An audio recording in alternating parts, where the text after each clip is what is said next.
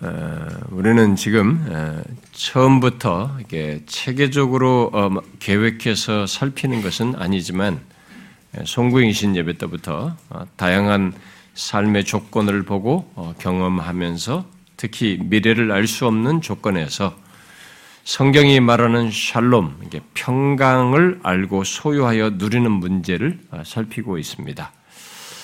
아, 처음부터 어, 계획을 했다면은 아마 샬롬 곧 평강에 대해서 성경이 말하는 바 특히 구약에서부터 신약으로 이어지는 이 평강의 의미부터 체계적으로 살피고 그것에 근거해서 성경이 말하는 평강을 알고 소유하여 누리는 것이 무엇이고 구체적으로 그것을 어, 누리기 위해서 우리들이 어떻게 해야 하는지 등을 체계적으로 어, 살폈을 텐데 아, 처음에 이 성공영신 예배 때 우리가 아, 사는 삶의 조건과 다가오는 새해와 미래라는 시간 속에서 샬롬을 알고 누리는 것에 초점을 두고 이렇게 먼저 앞선 내용을 이제 그야말로 적용적인 내용을 이렇게 내포해서 얘기하기 시작을 했고 아, 그래서 그 내용을 조금 이제 신약으로 연결해서 한 번 정도 더 하겠다라고 이렇게 생각을 하는 정도였기 때문에 이렇게 좀 약간 체계성이 좀 떨어지는 그 내용의 흐름을 따라서 이 평강에 대해서 지금 살피고 있습니다. 우리가 지난 시간까지 다섯 번, 다섯 번에 걸쳐 살폈는데요. 아, 그래서 전체적으로 전개가 좀 엉성하게 되었습니다만은 그러는 중에도 아, 예수 믿는 우리에게 실천적으로 중요한 샬롬, 평강, 우리 모두가 원하는 것입니다. 성경이 말하는 평강이 무엇인지 그동안 들었으면 우리 모두가 원하는 것입니다. 나면서부터 추구하는 바예요. 다 그것을 위해서 몸부림치는 것이죠. 그런 샬롬을 알고 소유하여 누리는 문제가 우리의 신앙 여정 속에서 정말 너무 중요하고 또 실천적으로 우리 삶 속에 깊이 관련되어서 계속 이 내용을 좀 계속 덧붙여서 살피게 되었어요. 아, 여러분 지금까지 살핀 내용을 기억하시죠? 음, 구약에서부터 샬롬 곧 평강을 하나님께서 자기 백성들에게 중요해. 성경이 말하는 샬롬은 아무에게나 경험하고 누른 것이 아닙니다. 하나님 안에서죠. 그래서 다른 것들은 다 파편적인 하나님 안에서가 아닌 것들은 다 파편적인 것들을 평강처럼 알고 살아가는 것인데 하나님께서 자기 백성들에게 선물을 주어 또 계속 그것을 자신 안에서 누릴 수 있게 하신다는 것을 우리가 보았습니다. 그 사실을 하나님은 신약에서 자신이 친히 육신을 입고 오심으로써 더욱 온전하고 풍성하게 하셨습니다. 구약에서부터 말한 이 샬롬 병강을 그래서 전 우주적이고 보편적으로 어, 샬롬을 얻을 수 있게 하셨어요. 그런 길을 내셨죠. 아, 그리고 또 온전하고 아, 궁극적인 샬롬을 얻을 수 있도록 하셨습니다. 그러나 그런 평강을 실제로 얻어 누리는 것은 모든 사람은 아니한 것을 또 신약에서도 계속 말을 했죠. 어, 천사가 땅에서는 하나님이 기뻐하시는 사람들 중에 평화로다라고 말을 한 것에서 하나님이 기뻐하시는 사람들이 결국은 그 평강을 경험하는 음, 것을 성경이 말을 했습니다. 결국 예수 그리스도를 믿는 사람들이 그것을 알고 소유하여 누리게 된다는 것입니다. 그러나 그리스도인들이라고 해서 또 평강을 어, 처음에 얻어서 자동적으로 이렇게 누리는 것은 또 아니라고 그랬습니다. 아, 우리는 지난주에는 그 바울이 아, 예수 그리스도 안에서 살롬을 알고 소유하여 누릴 수 있는 조건에 있는 이 초대교회의 성도들 있죠. 바로 대살로니가 교회 성도들이 잘못된 가르침에 빠져서 또 아, 그런 가르침을 하다 보니까 이 마음에 요동하고 어, 두려움이 어, 느낌 두려움을 가짐으로써 예수를 믿음에도 불구하고 평강을 못 누렸습니다. 그러니까 잘못된 가르침에 의해서도 평강을 일시적으로 못 누릴 수 있다라는 것을 보여준 것이죠. 그리고 어, 사도들을 통해서 전해진 가르침을 따라서 행하지 아니하고 대신 빈둥거리면서 게으르게 행함으로써 결국 삶이 무너진 모습 속에서 평강을 누리지 못하는 것을 보았습니다. 삶이 무너지면 평강을 못 누려요. 게으르면은 그게 편안하다라는 생각을 하지만 그 본성적인 게으름 속에서 편안하다라는 표현을 쓰는 것이지 성경이 말하는 평강은 아닌 것입니다.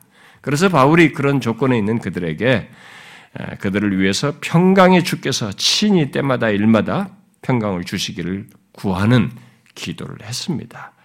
그래서 그 말은 그리스도 안에서 평강을 알고 소유한 자라 해도 죄와 함께 교회 성도들이 가진 것 같은 이유 등으로 평강을 누리지 못하는 일이 있을 수 있다는 것.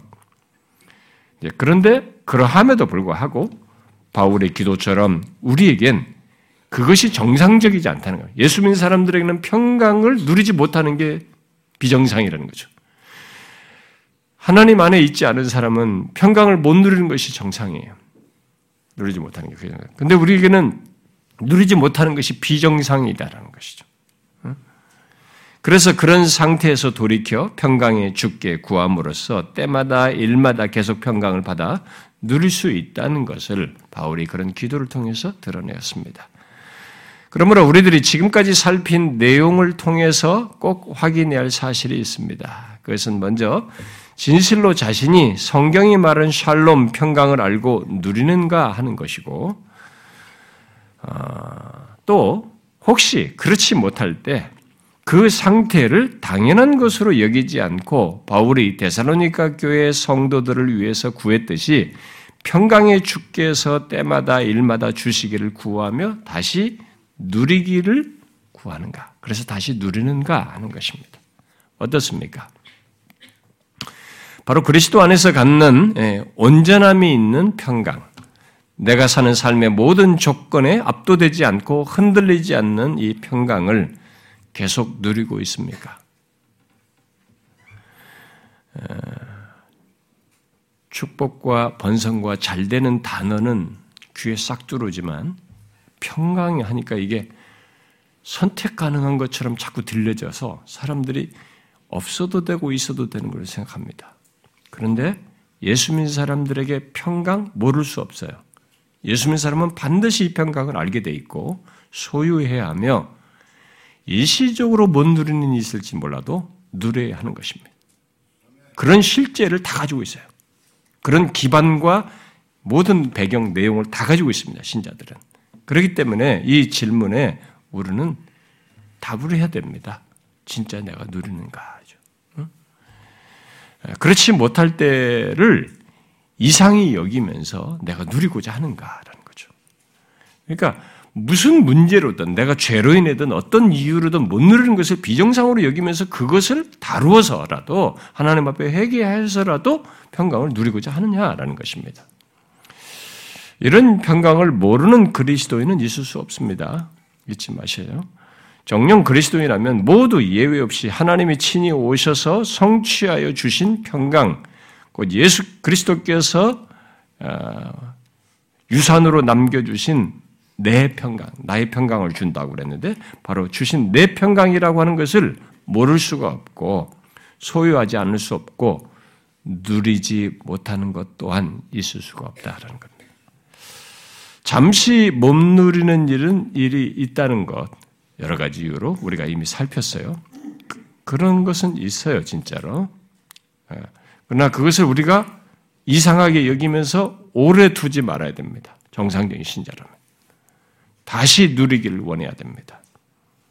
왜냐하면 그리스도인에게 평강 아, 없는 삶, 바로 그리스도 안에서 갖는 평강을 못 누리는 삶은 정상적인 그의 영혼, 특별히 성령이 거하시는 조건에서 부자연스러워요. 그게 그에게 부자연스럽고 오히려 불편하고요.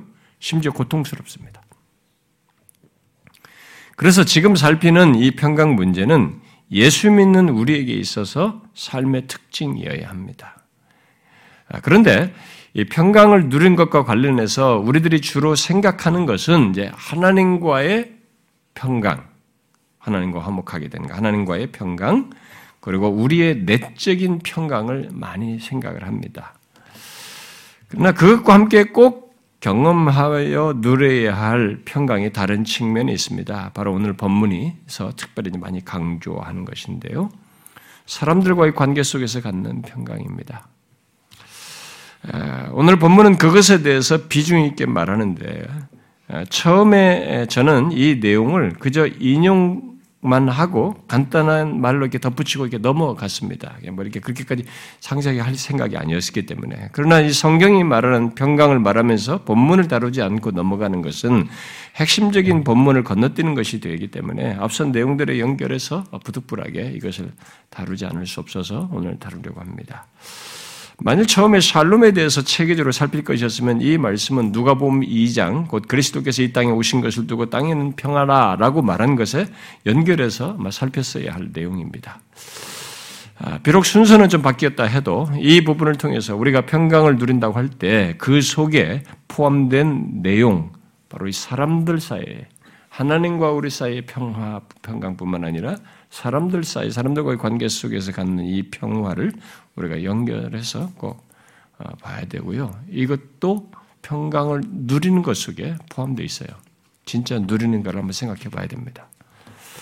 그리고 이 사람들 사이에 누린다는 평강이 뭘 말하는지 성경에서 그걸 한번 우리가 오늘 본문을 통해서 봐야 될 것이죠.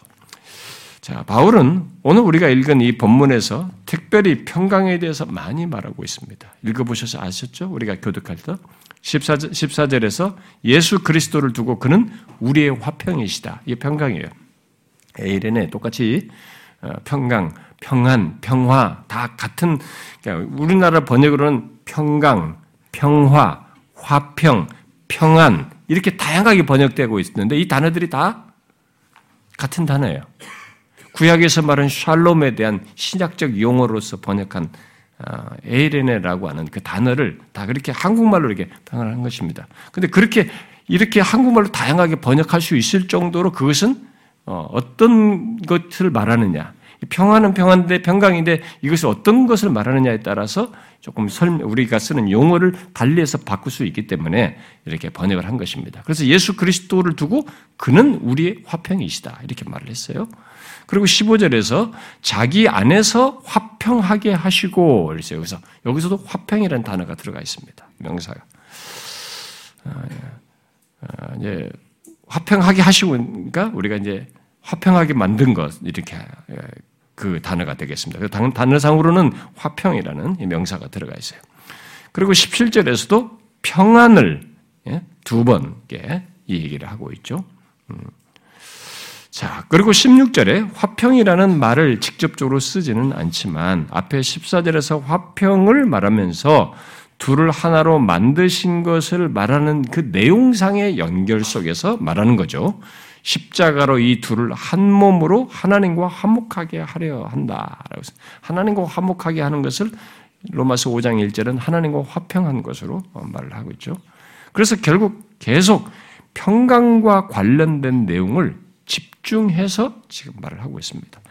우리는 이미 이 에베소서 강의를 제가 상세하게 다뤘기 때문에 이, 이, 이 부분을 이 시간에 어, 뭐 상세하게 다루 일일이 그 본문을 다 상세히 다루지는 않고요. 평강과 관련해서 여기서 강조하는 것을 주목해서 어, 언급을 하도록 하겠습니다. 본문 14절에서 바울은 그는 우리의 화평이신지라라고 말을 하고 있습니다. 여기 그는 당연히 예수 그리스도를 두고 말하는 것입니다. 아, 그래서 원문은 그는을 이렇게 강조하는 말이 강조하는 단어가 옆에 같이 붙어 있어서 그래서 이 헬라 원문을 반영해서 읽으면 그분이 바로 우리의 화평이시다 이렇게 되는 것입니다. 그래서 어떤 사람은 오직 그분만이 우리의 화평이시다라고 이렇게 표현을 하기도 했어요. 자, 이것은 이사에서 9장에서 이 땅에 오신 메시아를 내다보며 그를 평강의 왕이라고 예언을 하고 마침내 그가 이 땅에 오셨을 때 천사들이 그의 나심과 관련해서 땅에서는 평화로다라고 한 것과 직접 관련되는 아, 내용이라고 볼 수 있습니다. 하나님께서 친히 육신을 입고 이 땅에 오신 것을 다른 어떤 말로 표현할 수도 있는데 다른 어떤 말로 표현하지 않고 곧 평화, 샬롬이라는 말로 쓴 것인데. 본문은 십자가에서 모든 것을 이루시고 부활하신 바로 그 예수 그리스도를 두고 그가 바로 우리의 화평, 그 샬롬이시다고 말을 하고 있는 것입니다. 왜 이 땅에 오신 하나님의 아들 예수 그리스도와 관련해서 이렇게 화평, 평화, 구약의 표현으로 말하면 샬롬이라고 하면서 샬롬 평강을 강조하고 있을까요? 그것은 이 땅에 없던 평강, 곧 우주적이고 영원한 평화가 예수 그리스도의 오심으로써 마침내 있게 되기 때문에, 있게 되었기 때문에 이렇게 말하는 것입니다. 물론, 구약에서부터 샬롬을 말씀하시고 그 샬롬을 얻어 누리게 하셨지만, 지금 예수님 자신을 우리의 평화다, 화평이다 이렇게 말을 한 것은 바로 그런 전 우주적인 역사 속에서 획기적인 그가 오심으로써 있게 된 그런 우주적이고 영원한 평화가 그분 안에서 있게 된 것을 말하는 것이죠. 그래서 원칙적으로 하나님 안에서 얻고 누릴 수 있다는 것을 뭐 구약에서도 얘기를 했던 것은 바로 이제 그런 어, 그 그림자적인 표현입니다. 아, 그것도 하나님의 구속하심 안에서 그리고 화목제사와 같은 제사를 통해서 죄를 속하여 하나님과 화목하는 이 상징적인 행위 안에서 결국 예, 장차 아, 오실 그 어떤 실체를 이렇게 구약에서부터 보여줬던 거죠. 바로 예수 그리스도의 대속 안에서 누릴 진정한 온전한 평강을 아, 샬롬을 나타냈던 것입니다. 그리고 그것은 실제로 그 상징과 예표의 실체이신 예수 그리스도께서 아, 마침내 이 땅에 오셔서 이루심으로써 궁극적인 평강을 얻을 수 있게 됐다는 것을 말하는 것입니다. 여러분 성경에서 말한 평강은 어떤 것이라고 했어요? 제가 앞에서도 잠깐 얘기했습니다만 아, 일단 평강을 말하려면 세 가지 측면을 말해야 한다라고 아, 앞선 시간에도 얘기했고 잠깐 서두에서도 제가 잠깐 언급을 했는데 일단 평강은 단순히 심리적인 것이 아닙니다. 그렇게 이해하면 안 합니다. 안 되죠. 심리적인 것이 아닙니다. 또 현실적인 안정 정도를 두고 평강이라고 말하는 것이 아닙니다. 성경이 말하는 평강은 세 가지 측면에서의 평강을 다 갖는 것을 성경이 말하는 평강으로 말하는 것입니다. 세 가지 측면은 뭐였습니까? 아, 앞에서 말한 것처럼 우리의 죄에 대한 심판자이신 하나님과의 평강, 화평을 갖는 것이 있어야 되고, 그리고 죄로 인해서 균열과 대립과 다툼과 분리가 있는 우리 사람들 사이에 화평이 있는 것입니다. 그걸. 그리고 마지막으로 죄로 파괴된 우리 자신 안의 균열과 혼란을 잠재우며 세상의 영향으로 인해서 흔들리지 않는 그리스도 안에서 있게 된, 얻게 된 이 놀라운 평강의 근거 위에서 갖게 되는 우리 안에서의 자신 안에서 갖는 평강, 내적인 평강입니다. 성경이 말하는 평강은 이 세 가지 측면을 다 가져야 그게 평강을 갖는 것이라고 말하는 것이에요, 결국. 아, 혹시 아, 이 땅에 뭐 이제 일반적으로 이 땅의 사람들은 다툼과 전쟁이 없는 것과 아, 자신의 내면의 안정을 갖는 그런 경험을 할 때 평화, 평강을 경험한다고 말합니다. 그래서 피스 그래가지고 교황이 한번 얘기할 때 전쟁이 없는 거 이런 정도로 얘기를 한다든가 우리가 이, 이 어, 저기 어, 심신 수련 종교들을 보면은 내면에 조용한 고요함을 갖는 것을 가지고 그걸 평화라고 말합니다. 파편들입니다. 다 그것은 파편들이에요. 아닙니다. 성경이 말하는 평강은 이 세 가지를 함께 가져야 됩니다. 본문에서 예수 그리스도가 바로 우리의 화평이시다라고 했을 때 그 말 속에는 바로 그리스도께서 이런 세 가지를 내포한 평강을 이루셔서 어? 얻도록 어, 이루신 분이시고 가져오신 분이시라는 것을 말하는 것입니다. 그러므로 이제 먼저 어, 여러분들이 좀 질문을 해야 되겠는데요. 한번 차분히 한번 생각해 보십시오. 여러분들은 지금 말한 이런 세 가지가 담긴 평강을 알고 소유하고 경험하십니까? 지금까지 여러분들은 예수를 믿음으로써 이런 세 가지가 담긴 평강을 알고 소유하여 누리셨습니까? 누리고 있습니까?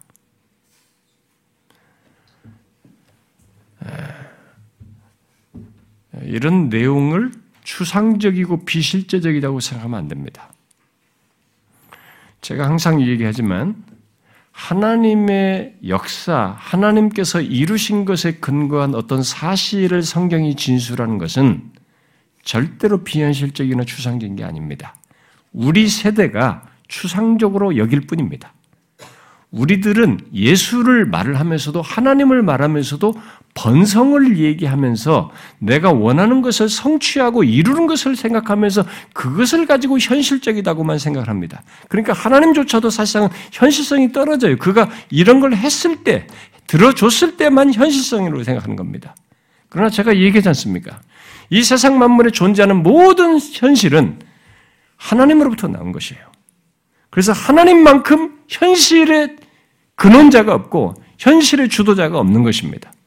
그래서 하나님께서 그리스도께서 오셔서 신이 행하신 것 안에서 말씀하시는 이 평강이라는 것을 추상적이고 비현실적으로 안다는 것은 아직 내가 하나님을 알고 경험하는 수준이 이해가 너무 추상적이어서 자기가 추상적인 것을 가지고 그렇게 그 시각에서 말하는 것이 지나지 않는 것입니다.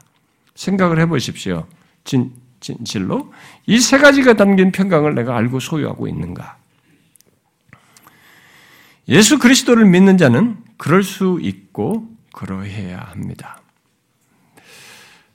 그렇지 못한 것이 우리가 정상적인 상태에 있는 것이 아닙니다. 앞선 시간에 주로 이 첫 째, 첫 번째 하나님과 우리 사이, 그리고 우리 안에 내, 내면의 어떤 내적인 평강, 이런 두 가지를 이제 많이 주로 강조한 편이었죠. 근데 그, 거기서 지금 두 번째로 우리가 사람들 사이에서 있는 평강, 이 부분에 대해서 어, 지나가듯이만 얘기했는데, 여러분들이 이런 것들을 같이 포함해서 경험을 하는지, 여러분들은 지금 경험하고 있습니다. 네, 실제로요. 그 부분을 이제 설명을 해야 되는데요. 이제 오늘 본문은 바로 이제 첫 번째 하나님과 우리 사이의 평강뿐만 아니라 우리들 사이의 평강이 어떻게 그리스도 안에서 지금 주어졌다고 하는지, 있게 됐다고 하는지를 잘 설명하는 대표적인 본문입니다. 아, 그런데 아, 세상이 생각하는 사람들 사이의 평강, 그런 것을 훨씬 넘어서는 일, 그 정도 단순히 대립이 없어질 정도로 이렇게 외적으로 안정된 그런 관계 정도를 평강으로 말하고 있지 않고 전혀 다른 차원에서의 평강을 말을 하고 있습니다. 자, 어, 그래서 여기 지금 먼저 어, 우리가 이 본문에서 말하는 순서를 따라서 먼저 하나님과 우리 사이의 평강을 설명하는 것부터 좀 따라갈 필요가 있는데요. 여기 12절과 13절에서 예수 그리스도와 관계 있기 이전의 인간 조건을 지금 얘기를 하면서 그걸 설명을 하는데요. 여러분, 예수 그리스도와의 관계가 있기 이전의 인간 조건을 어떻게 묘사하고 있습니까? 이 용어가 우리가 표현이어서 주목할 표현인데, 먼저 13절에서 전에 멀리 있던 너희라고 말을 하고 있습니다. 그러니까 전에 멀리 있던 모습과 예, 조건을 이제 예, 여기서 먼저 시사를 하는데 그 전에 멀리 있던 그 모습이 어떠했는지를 12절에서 묘사를 하고 있죠. 뭐예요? 그때는 그때 너희는 그리스도 밖에 있었고 또 세상에서 소망도 없었고 하나님도 없는 자였다. 예. 이렇게 얘기하고 있습니다. 전에 멀리 있던 것을 이런 식으로 설명했어요. 그것이 인간 조건이라는 거죠. 그래서 당연히 평강이 없는 것입니다. 하나님이 없으니까. 참된 평강을 주실 수 있는 하나님이 없었기에 모든 삶은 평강이 없는 삶, 그저 끝없이 자기 만족과 성취 차원에서 가짜 평강을 추구하는 것이 전부였던 거죠. 그런데 그러했던 너희, 곧 에베소 교회 성도들이 이방인이죠. 이들이 13절에 어떻게 되었다고 말하고 있습니까? 그리스도 예수 안에서 그리스도의 피로 가까워졌다. 이렇게 말하고 있습니다. 어떤 사람들은 여기 가까워졌다는 것을 14절에서 둘로 하나를 만드사에서 사람들 사이에 음, 있는 어, 그것을 이제 뒤에 말을 하니까 문맥에서 유대인과 가까워지는 사람들 사이에 가까워지는 것을 말한다라고 해석하기도 합니다. 그러나 이것은 일차적으로 하나님과 가까워지는 것을 말합니다. 물론 그것에 근거해서 유대인과 이방인의 가까운 사람들 사이의 가까움을 가능하게 한 것을 연결해서 말을 하는 것은 여기 문맥 속에는 자연스러워요. 그러나 일차적으로 이 내용은 이방인이 그리스도의 피로 하나님과 가까워진 것을 말을 하는 것입니다. 그러니까 13절에 언급된 멀리와 가까워짐, 멀리와 가까워짐, 아, 이 두 가지 용어를 써서 말을 하는 것은 일차적으로 하나님과의 관계에서 말을 하는 것이죠. 이것의 그림을 우리가 어디서 이렇게 그, 예, 생각해 볼 수 있냐면 이런 이런 묘사 멀리와 가까워짐에 대한 묘사를 어떤 그림으로 우리가 볼 수 있냐면 과거의 구약의 이스라엘 백성들이 성전에서 이렇게 제사를 드릴 때 이방인의 위치와 성전과의 관계를 성소와의 관계를 이렇게 그려보면 생각할 수 있습니다. 성소에 들 때 대제사장이 1년에 한 번 지성소에 들어가지만 그 앞에 제사 드리고 제사자들 그리고 제사장들 이렇게 죽이고 어, 이스라엘 백성들이고 이방인이 어디 있었습니까? 이방인은 제일 끝에요. 성소에서 제일 멀었어요. 이방인의 뜰에 있었습니다. 어, 그래서 과거에 이제 그런 그림을 여기서 이제 연상을 해보면 구약시대 이방인들은 성소와 관련해서 가장 멀리 있었던 사람들이죠. 그에 반해서 가까워짐 또 가까이 함은 구약에서 하나님과 이스라엘 백성들 사이에서 자주 언급되는 말입니다. 그런 배경에서 그리스도의 피로 이방인인 에베소 교회 사람들이 에베소 교회 성도들이 가까워졌다 이렇게 말을 하고 있는 것입니다. 그러니까 구약 시대 제사 드릴 때 이방인들이 하나님의 임재가 있는 지성소에서 가장 먼 곳, 곧 이방인의 뜰에 있었는데 바로 그 배경에서 이방인인 에베소 교회 성도들은 이제 그리스도의 피로 하나님과 가까워요. 그 하나님과 가까워졌다는 것을 말을 해주는 것이죠. 바로 그런 사실, 곧 멀리 있던 자들이 하나님께 가까워짐을 말한 뒤에 바울은 앞에 13절에서 그들을 가까워지도록 하신 예수 그리스도를 두고 바로 그분이 우리의 화평이시다. 이렇게 말을 하고 있는 것입니다. 그분이 화평이 되셔서 멀리 있던 우리들을 하나님과 가까워지게 하셨다라는 것이죠. 우리는 성경을 이렇게 이런 이런 장면을 이제 얘기할 때 바로 이 사실부터 이제 얘기해야 됩니다. 성경에서 말하는 이 평강을 얘기할 때 스타트가 여기에요. 먼저 하나님과 가까워진 것부터 얘기를 해야 되는 것이죠. 왜냐하면 평강이라는 것 자체가 가능할 수 있는 이유는 죄의 심판자이신 곧 거룩하신 하나님과 멀리 있는 조건에서는 다 파편이고 일시적이고 그냥 우리가 지나가는 것들을 평강인 것처럼 생각하면 지나는 것에 지나지 않기 때문에 그렇습니다. 그러니까 죄의 심판자이신 하나님과 관계에서 먼저 평강이 있어야 되는 거죠. 그래서 그것이 없는 한 평강 자체는 말할 수 없어요. 소유할 수가 없습니다. 그래서 바울은 예수 그리스도가 우리의 화평이신 것을 말하면서 그 무엇보다도 먼저 하나님으로부터 멀리 있던 자들이 이제 하나님께 가까워졌다라는 것을 말하고 있습니다. 그것을 18절의 표현으로 말하면 하나님 아버지께 나아감을 얻게 되었다. 이렇게 얘기하죠. 그런데 여기 에베소서 2장에서 바울은 그 하나님과의 평화를 넘어 이제 크게 강조하는 내용이 그 다음 내용이에요. 그것은 바로 사람들 사이의 평강, 평화입니다.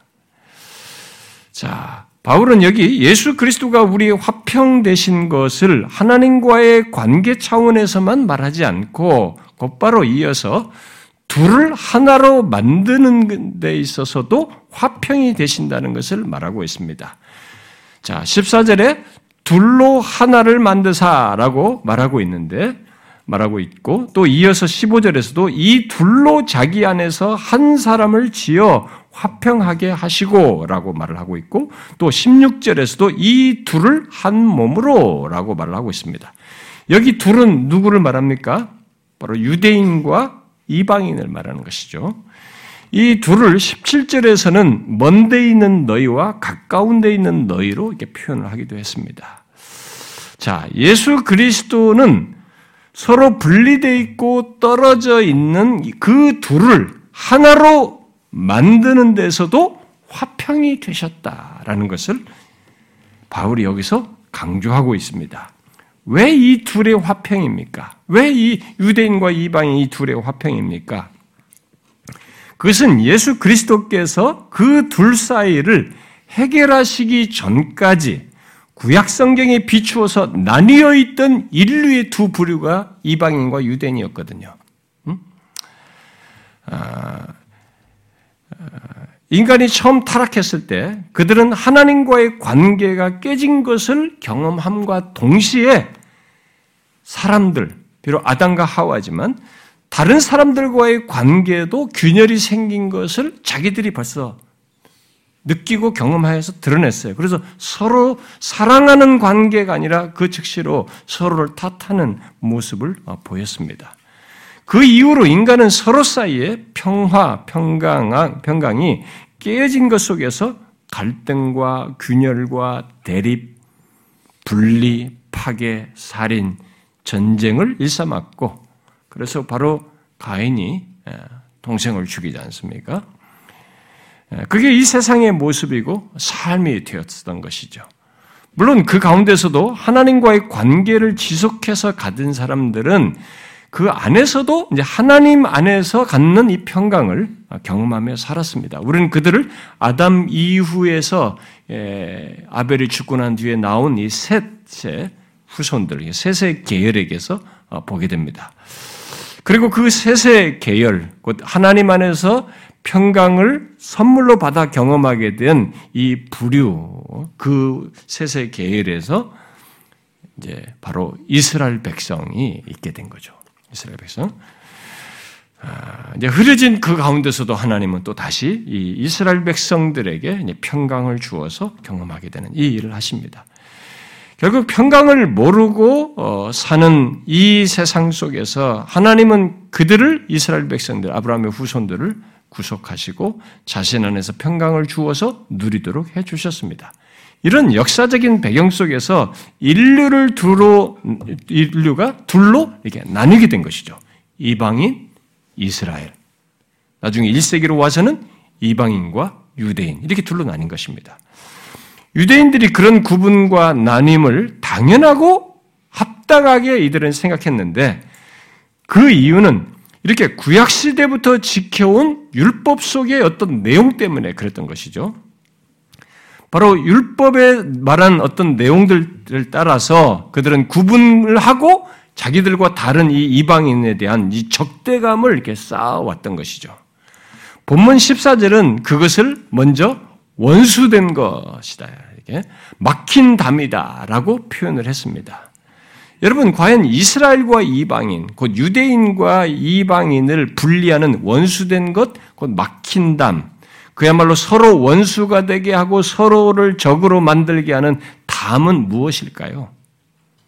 14절에서 우리의 화평이신 그리스도께서 그 담을 허셨다라고 지금 말을 하고 15절에서 그에 상하는 말을 써서 그것이 무엇인지 설명해 주고 있습니다. 그게 뭐예요? 원수된 것, 곧 중간에 막힌 담을 허셨다는 것은 바로 법조문으로 된 계명의 율법을 폐하신 것으로 지금 말을 하고 있습니다. 여러분 법조문으로 된 계명의 율법이 무엇입니까? 그것은 이스라엘과 이방인 또는 유대인과 이방인이 어떻게 다른지 또 그 둘을 구별하기 위해서 명문화된 율법 속의 어떤 내용들을 때문 내용을 말하죠. 대표적으로 할례, 뭐 제사 의식, 뭐 제물, 음식에 대한 금지 규정, 어떤 것은 먹고 어떤 건 뭐, 이방인들은 그거 신경 안 쓰고 먹는데, 그건 이제 깨끗한 것과 깨끗하지 못한. 이 사람들은 깨끗하다고 생각하지 않는 깨끗한. 무슬림들은 마호메트는 다 여기서 성경 가지고 짬뽕, 신구약을 짬뽕해서 만든 것이기 때문에 마호메트가 자기가 계시받았다고 하지만 성경 가지고 다 믹스해가지고 자기가 더한 것이기 때문에 그래서 그들도 금지 규정을 지금도 하는 겁니다. 어떤 음식 안 먹고 돼지고기 안 먹고 이런 것이 다 여기서 나온 거죠. 근데 어쨌든 구약 시대 그 내용이 있었단 말이에요. 이런 규정들, 깨, 무엇이 깨끗하고 무엇이 깨끗하지 않은지 이런 것들. 그런 규정들이죠.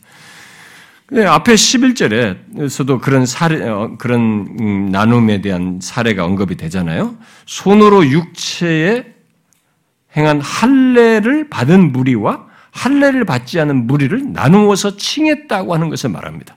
할례 받은 사람과 할례 받지 못하는. 그래서 유대인들은요, 저 할례 받지 못한 인간들 이렇게 얘기거든요. 그 자기들 할례 받은 사람 외에 나머지를 다 할례 받지 못한 사람 모르게 딱 구분한단 말이죠. 그래요.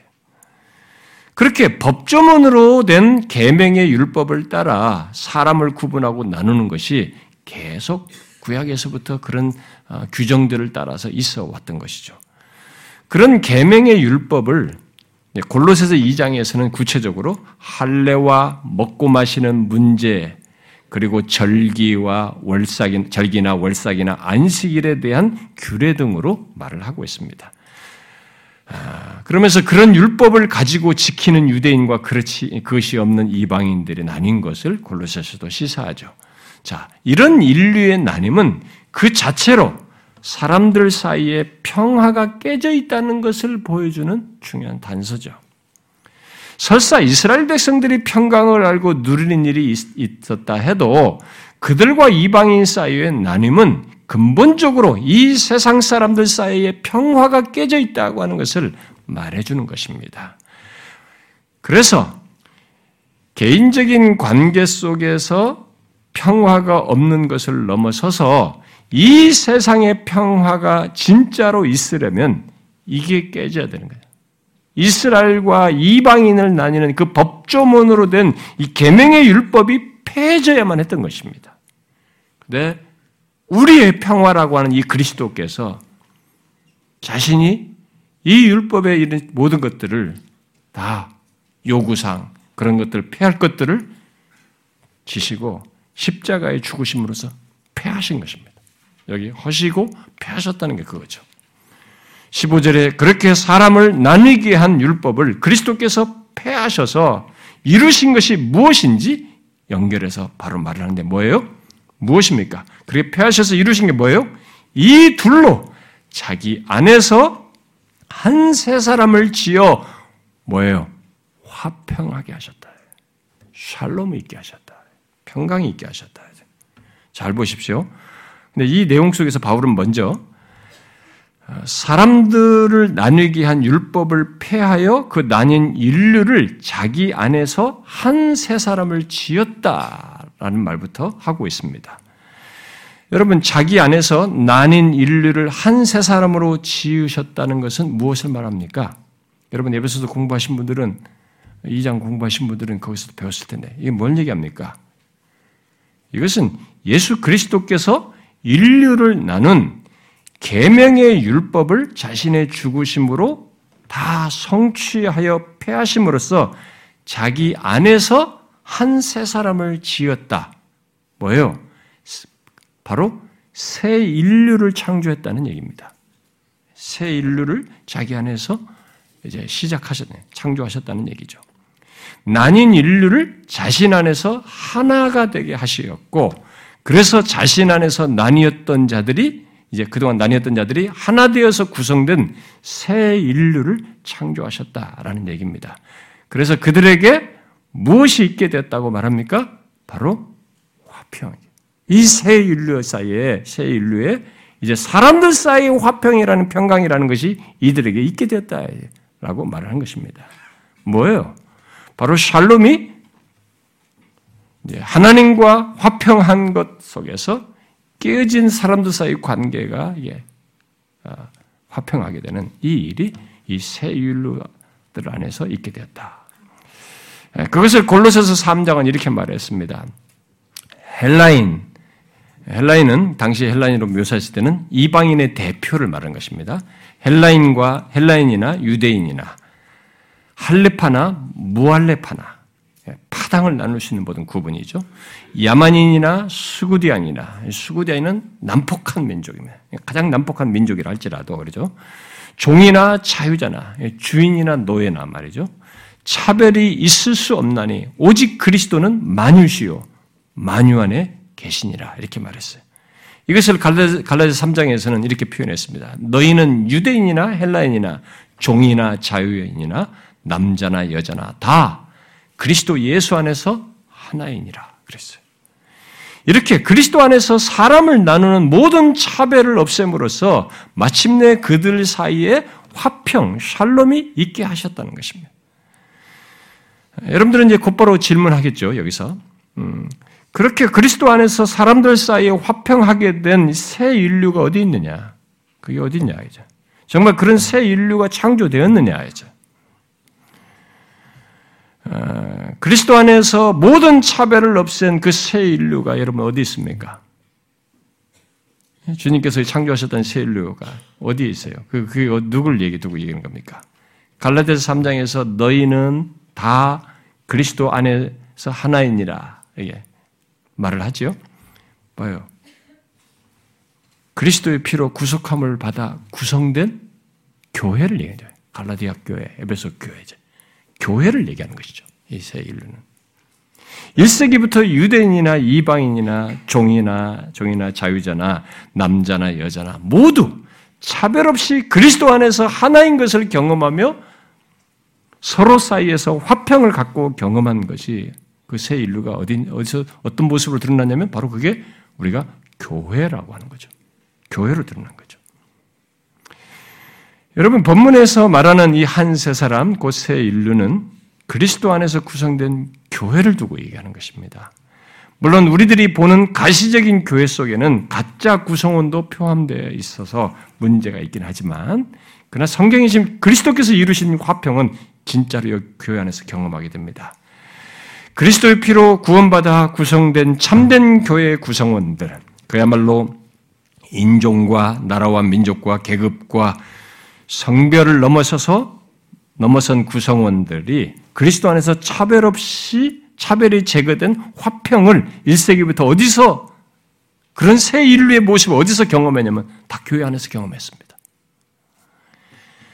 그것은 본문이 기록할 당시 1세기 배경에서 보면은 굉장히 파격적이고 굉장히 특별한 경험이었습니다. 왜냐하면 유대인이나 이방인의 구분이 너무 선명했고, 뭐 개들이라고 볼 정도니까 너무 선명했고 할례자와 무할례자를 따져서 명확하게 구분했고 상종 안 하려고 했고 노예와 주인의 구분은 사회적인 상태에서 그 당시 사회 속에도 누구도 깰 수 없는 구분으로 존재했습니다. 남자와 여자의 구분이 이 남자와 여자 사이의 차별이 굉장히 심했죠. 그때 당시만 해도. 개수를 안 할 정도니까 크게 있는 그런, 그게 세상 조건이었습니다. 그런 조건에서 이런 구분과 차별을 깨고 하나 되는 화평을 경험하게 된다. 이런 놀라운 사실 때문에 이게 진짜 사실. 아, 새 인류가 바로 교회였던 거죠. 인종과 민족과 사회 계층과 신분과 남녀 등으로 나뉘고 차별하는 당시의 세상 풍조 속에서 어떤 이런 사회 어, 사회 그 어떤 각자가 자신 처한 조건과 이, 이 구분됨이 어떠하든지 간에 그것이 일단 예수 그리스도를 믿은 사람 믿게 됐을 때 이 사람들은 다 그 예수 믿는 자로 구성된 자기 자기와 그 공동체에 들어와서 자신들의 평화이신 그리스도 안에서 서로 평화하게 되는, 화평하게 되는 이것을 경험하고 드러냈던 것입니다. 사람들 사이에 깨진 화평, 경험하지 못하는 평화를 그리스도 안에서 갖고 경험하게 된 것이죠. 주인이 노예를 한 지체로 여기는 것입니다. 여러분, 이거 쉬운 게 아니에요. 응? 어, 빌레몬서에 보면 원해시부 그 얘기 나오지 않습니까? 주인이 노예를 한 지체로 해요. 어? 그 사람의 운명을 쥐고 이렇게 팔고 이렇게 할 수 있는 주인이 공동체 안에서 한 지체예요. 성도로 인정하면서 사랑했어요. 아, 서로 부정하다고 하면서 같이 있고 싶지 않았던 유대인과 이방인이 서로 사랑했던 것이죠. 그 밖에 서로 차별화된 그런 차별들을 가지고 살았던 사람들이 화평이신 그리스도 안에서 이런 차별을 넘어서서 서로를 대하며 화평하였고 사랑하였습니다. 그런데 여러분, 이런 평화가 어떻게 가능하게 된 것입니까? 어? 도대체 이런 평화가 어떻게 가능한 것입니까?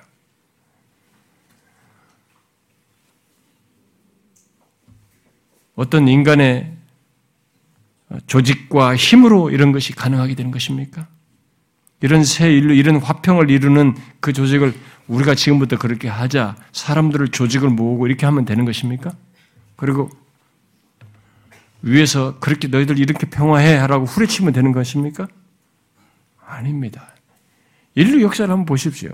이런 평화를 이뤄낼 어떤 것도 없는 것입니다. 그것은 예수 그리스도께서 우리의 화평이 되심으로써 그 화평을 이루기 위해서 우리의 깨진 이 담을 자신이 다 담당하여 허무심으로써 있게 된 것입니다. 구체적으로 말하면 13절 말씀대로 그리스도 예수 안에서 그리스도의 피로 화평하게 된 것이고 16절 말씀대로 십자가로 원수된 것을 소멸하시기 때문에 가능하게 된 것입니다. 그렇습니다. 화평의 걸림돌인 죄와 서로 사이에 담으로 존재한 이 계명의 율법을 자신의 피로 해결하시고 패하심으로써 하나님과의 관계에서 평화뿐만 아니라 사람들 사이의 화평을 갖게 하셨어요. 그래서 진짜로 1세기 성도들이 예수 믿는 사람들이 예수를 믿음으로써 사람들 사이의 화평 나 절대 못할 것 같아 하는데 하는 거예요. 내가 어떻게 노예와 함께 밥을 먹고 같이 식탁에 앉을 수 있어? 딱 구분되잖아요. 그냥 하는 거죠. 그래서 우리가 묻고 싶습니다, 여러분. 여러분들은 사람들 사이의 평화를 알고 드러내며 그런 관계를 그리스도의 몸에 속하여서 지금 경험하고 있어요? 누리고 있습니까? 우리들 사이에 서로 원수되게 하는 것, 그야말로 평화를 깨는 우리의 차별과 편견과 대립과 다툼과 미움, 그 밖에 모든 서로에 대한 적대감을 그리스도께서 그의 피로 무너뜨리시고 화평하게 하신 것을 자신이 이제 교회에 속하여서 그, 그것으로 인해서 있게 된 관계 속에 다른 사람과의 평화라고 하는 것을 여러분들은 지금 경험하고 있느냐는 거예요. 이게 그리스도의 몸에서 속한 그 공동체에 속한 사람들에게 있는 사실이에요. 이런 평화를 그리스도께서 이루어 주셨기 때문에 실제로 가져야 되는 것입니다. 진짜를. 근데 우리 여러분들은 이미 와서 이전에 없던 그걸 경험하고 있죠. 내가 저 사람을 사랑하는 거죠. 이 사람과 나는 분명히 남남이란 말이에요. 그리고 어떤 때는 사회적으로 보면 이럴 수도 있는 거예요, 서로가 다. 사회적 편견으로 보면은 밖에서는 어떻게 서로 마주치기 어려운 사람인데 여기서 하는 것이에요. 서로가 사랑. 근데 그것을 이렇게 예배만 싹 참여해서 싹 빠지듯이 이렇게 하면은 이 주님이 이루신 관계 속의 평화, 새 인류에게 있는 이 참된 평화를 이 사람은 실천적으로 경험을 못하는 것이 됩니다. 부딪히는 거죠. 내가 다 아는 거죠. 노예인 것 알고, 무식한 것 알고, 문제 있는 것 알고, 어려움 있는 거 알고, 나와 상, 밖에서는 만나기 어려운 거 다 아는데, 내가 그 차별과 편견을 넘어서서 우리의 화평이신 그리스도 때문에 이 사람을 화평하는 거예요. 이 사람과 관계를 갖는 것입니다. 이게 교회예요. 이게 새 인류예요. 사람들 사이에 화평을 갖게 하신 이 세상의 새 인류, 이 새 인류가 완성될 하나님으로 이뛰어서 나가는 것입니다. 그런 면에서 mega church들은 잘못하고 있는 거야. 큰 교회들은 이게 안 되는 것입니다. 그, 그들 안에 소그룹으로만 유사품을 가질 뿐이지 전체 교회라는 이름 안에서 그것을 갖기 어려워요. 근데 또 작은 교회를 할지라도 교회를 이렇게 게스트처럼 왔다 갔다 하는 게 하고 예배만 참여하는 사람은 이 하나님이 주신 평강을 모르는 거예요. 하나님께서 그 그리스도 안에서 나와 평강하셨다. 요건 또 알아요. 그러면서 하나님 믿으면서 내가 어려울 때는 뭐 주님의 도우시면 내적인 평강까지는 알아요. 근데 성경이 말하는 샬롬 평강은 세 가지 측면이 다 있기 때문에 이걸 못 갖는 거예요. 두 번째를. 고작 성경의 평강을 이 세상에서 적대자가 없이 편안한 것 정도로만 생각하는 것입니다. 아니에요. 그리스도의 몸 안에서 교연해서 이 참된 평강을 가져서 얻게 하신 이것을 경험해야 되는 것입니다. 어떻습니까? 여러분들은 하나님과의 화평뿐만 아니라 이 세상에서 서로에 대해서 갖고 있는 적대감을 넘어서는 이런 평강을, 화평을 자신부터 갖고 누리고 있습니까? 그래서 자신도 다른 사람과 화평케 하고자 합니까? 내가 그리스도의 피로 다른 사람과 화평하게 되어 다른 사람들로부터 차별 없이 화평한 관계를 갖게 된 것을 넘어서서 내가 받는 걸 넘어서서 나 또한 다른 사람과 화평하고자 함으로써 그야말로 그리스도 안에서 알고 소유하게 된 이 관계 속의 샬롬을 경험하고 있느냐는 거예요. 그게 성경이 말하는 샬롬을 알고 경험하는 것이에요. 그게 샬롬을 누리는 것에 해당되는 것입니다. 혹시 이런 평화를 모르는 사람들과 별로 다를 바 없이 나와 너를 나누고 이런저런 담을 두고 사람들을 대하면서 대립과 적대감과 미움을 갖고 있다면 그건 아직 이 샬롬을 모르는 것이에요. 못 누리는 것입니다. 그건 그리스도 안에서의 샬롬, 이 온전한 샬롬을 아직 못 누리는 거예요. 또 설사 알아도 다른 사람들과 그런 모습을 지금 취하고 있다면 그렇게 태도를 취하고 다른 사람과 대립하면서 갖는 그 순간만큼은 이 사람은 평강을 못 누리게 돼요. 못 누려요. 누리지 못하게 됩니다. 아, 이, 이 부분이 깨지면, 여러분, 그래서 우리가 관계 속에서 깨진 것 때문에 하나님과의 관계도 못 누리는 것이 있어서 그것을 용서하고 해결하고 하나님 앞에 나오도록 예수님께서 말한 것도 다 이 샬롬은 묶여 있어요. 이 세 가지가 함께 있는 것입니다. 파편적으로 하나만 가지고 성경이 말하는 샬롬이라고 말하지 않는 것입니다. 이 세 개가 같이 묶여 있어요. 예수를 믿는 자는 예수 그리스도는 우리의 화평이시다. 라는 이 말이 이렇게 세 측면에서 자기에게 이해되고 적용되고 경험하는 것이어야 합니다. 하나님과의 화평이죠. 다른 사람들. 내 안에 그 사실의 근거, 내적으로. 평강을 누린 것 속에는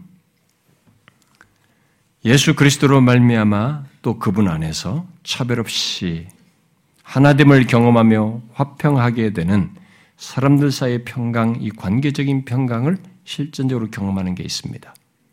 그래서 당연히 그 사람은 그리스도의 몸 안에서 이것을 경험해야 되고 그것을 자신도 드러내는 자여야 합니다. 이 평강을 모르는 사람은 성경이 말하는 평강을 모르는 것이고 사람들 사이에서 갖는 평강 또한 알지 못하고 누리지 못하는 거예요. 우리는 지금 사람들 사이에 참된 평화를 그리스도 안에서 이룬 새 인류, 곧 교회 안에서 맛보고 있습니다. 지금. 그렇지만 장차 우리는 그 어떤 악과 죄도 없는 그야말로 아무런 방해도 받지 않는 사람들 사이의 평화를 완성될 하나님 나라에서 경험하게 될 것입니다. 여러분 이것이 얼마나 엄청난 것일까요? 우리가 이 세상을 좀 몇 년만 살아봐도 어린아이도 왕따라는 걸 경험합니다. 사람들 사이에 시달리는 것. 사람들 사이에서 겪는 평화가 깨진 이 시달림은 정말 고통스럽습니다. 그래서 뛰어내서 자살까지 하잖아요. 그런 것이 지금도 우리는 제한적으로 악과 고통이 주변에 있어서 제한적으로 경험하지만 이 여기서부터 그것을 맛보아서 그런 방해가 없는 완성될 하나님 나라로 이때여서 경험하게 됩니다. 그 어떤 차별도 없는 완전한 평강. 하나님과의 관계에서뿐만 아니라 다른 사람과의 관계에서도 심지어 그것 그런 것 속에서 우리 자신의 내적인 평안까지 그야말로 성경이 말한 평강 이 세 가지 측면을 평강을 완전한 조건에서 완전히 누리게 될 것입니다.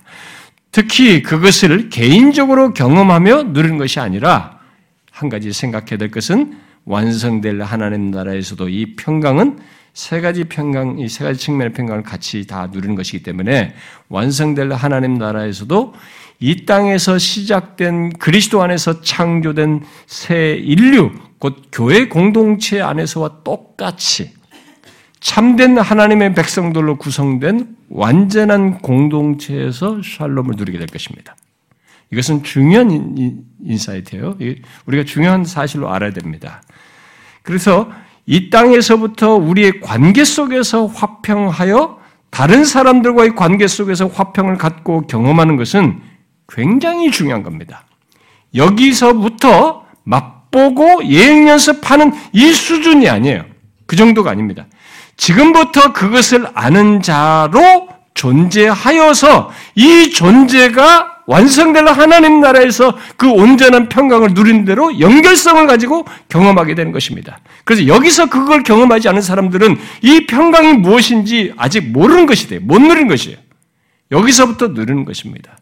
그래서 우리가 성경에서 이 교회에 대해서 얘기하는 것에 대해서 항상 제가 얘기하지만 여러분들은 교회로는 배우지만 구원에 대한 개인적 구원만 생각하고 이 교회를 모른다는 것은 이 구원의 실체적인 실전적인 그 의미를 이 사람이 지금 모르고 있다는 못 누린다는 것입니다. 이것이 구원의 내용 속에 연결돼 있어야 이 존재가 영원으로 이때 가는 것입니다. 그래서 여기 여기서 참된 평강을 관계적인 평강을 새 인류 교회 속에서 이루는 것으로 경험하는 것으로 말을 했을 때 이것은 결국 완성된 하나님에서의 완전한 새 인류의 거기서 완전한 새 측면에서의 평강을 누리는 그 내용의 여기서부터의 경험이에요. 그것을 여기서부터 연계성을 가지고 갖고 경험하는 것을 말을 한 것입니다. 그래서 여기서 경험이 없는 사람은 여기 없는 것이라고 봐야 돼요. 우리가 교회를 집단과 기관으로 보는 것이 아닙니다. 사람들의 모임으로 보는 게 아니에요. 그리스도의 몸 된 교회는 이렇게 참된 평강을 경험할 수 있는 모든 것의 기반과 내용과 배경이 함께 어우러져 있습니다. 그 배경이 가장 강력한 이유가 바로 예수 그리스도가 화평이 되셔서 하나님과 화평하게 되고 지속적인 화평할 수 있도록 성령께서 역사하시는 것이 있기 때문에 이 세 측면의 평강을 누리는 것에는 삼위 하나님이 다 관련되어 있어요. 우리는 장차 하나님 나라에 이르게 돼 완성된 하나님 나라에 있을 때 삼위 하나님과의 관계 속에서 그리고 그 하나님과 관계 속에서 평강을 맛본 모든 공동체 속에서 그 완전한 평강을 누리게 될 것입니다. 그래서 지금이 중요해요. 미래, 다음 이게 아니에요. 지금 교회 공동체 안에서 이 평강을 누려야 하는 것입니다. 이 누림에는 내가 예수 그리스도가 우리의 평화이신 것이 나를 통해서도 혜택만 받을 뿐만 아니라 나도 드러내는 것이 포함되어 있는 것이에요. 편견과 차별을 가지고 대하지 않는 것. 여러분, 아직도 우리는 편견이 있습니다. 저 목사인 저도 많이 깨졌죠. 많이 껍질이 벗겨졌습니다. 우리는 그것으로 사람을 제한하고 뭘 하고 이렇게 하는 것에 익숙해 있습니다. 진짜 못 버리는 그 남아 있습니다. 우리는 여기서 그걸 경험해야 돼요. 그것이 깨어지면서 노예도 받아들여. 내가 주인이지만 내가 부렸던 노예도 형제로 받아들이는 이런 참된 평강을 그리스도가 화평이 되셔서 이런 일이 가능하게 된 것은 여기서부터 경험해야 되는 거죠. 어떻습니까? 여러분, 여러분이 자신을 잘 압니다. 우리는 이 편견과 차별성에 박혀 있습니다. 그렇게 컸고, 그렇게 배웠고, 그것 속에서 우리는 쩌들려 있습니다. 억제하다가도 어느 순간에 또 튀어나와요. 우리는 여기서 참된 평강을 위해서 아까 읽어드렸던 골로새 3장이나 갈라스 3장 말씀대로 그리스도 안에서 하나이니라. 차별이 없느니라. 남자나 여자나 종이나 자유자나 할레파나 비할레파나 헬라인이나 유대인이나 다 그렇다. 이 세상에서 통용되는 모든 나눔이 여기서는 깨져되는 것입니다. 그 제가 교회 안에서는 밖에서 여러분들이 잘 나가는 것으로 여기서 자꾸 자기를 하려고 하시면 안 됩니다. 여기서는 한 형제요, 지체요, 같이 서로 평화해야 할 사랑해야 할 대상으로 우리가 힘써야 됩니다. 이게 평강을 누리는 것이에요. 여러분, 예수 믿는 것 속에는 이런 실체가 있습니다. 이미 우리 교회는 이런 걸 수도 없이 제가 많이 교회를 통해서 얘기해서 여러분들이 알고 상당히 진척되고 많이 이렇게 성장하고 있습니다만 우리는 주님 앞에 설 때까지 이거 많이 경험하고 많이 누리다가 급기야 진짜 그 완성된 하나님 나라에서 그 참된 백성들이 누리는 이 세 가지 측면을 완전히 누릴 것을 소망하면서 가는 것입니다. 그게 있습니다. 그건 이 세상에서 경험할 수 없는 것이에요. 우리가 지금 보는 것과 너무 다른 것입니다. 그 소망이 우리 앞에 있습니다. 먼저 여기서 경험해야 됩니다. 사랑하는 지체 여러분, 우리가 노력해야 거죠. 이 부분에 있어서. 죄가 꿈틀대기 기 때문에 아직 영화롭게 되지 않기 때문에 우리 안에 이 내지 않은 죄성들이 있어가지고 그게 자꾸 브레이크를 거는 겁니다. 편견을 가지고 대하고 싶어 하고, 나누려고 하고, 나와 너를 나누려고. 이게 꿈틀대는 것입니다. 교회 왔는데도 같이 한 몸으로서 이렇게 평화를 해야 되는데 자꾸 구분하고 싶은 거예요. 뭐가 어떠네, 저떠네 하면서 이렇게 자꾸 나와 저 사람을 나누고 싶고 나는 다른 것처럼 나는 좀 뭔가 좀 다른 것처럼 이런 식 자꾸 하려고 하는 것입니다. 자기도 모르게 그게 익숙해 있어요. 새 인류예요, 여러분. 우리의 화평이신 그리스도 때문에 있게 된 새 인류입니다. 여기서부터 경험해야 되는 것이죠. 저와 여러분이 이게 추상적인 것이 아니라 하나님이 실제로 이루셨고 하나님이 주신 것이며 성령께서 역사하셔서 갖게 하는 경험인 줄 알고 여기서부터 실천적으로 경험하셔야 돼요. 저와 여러분이 그러기를 원합니다. 음, 기도합시다.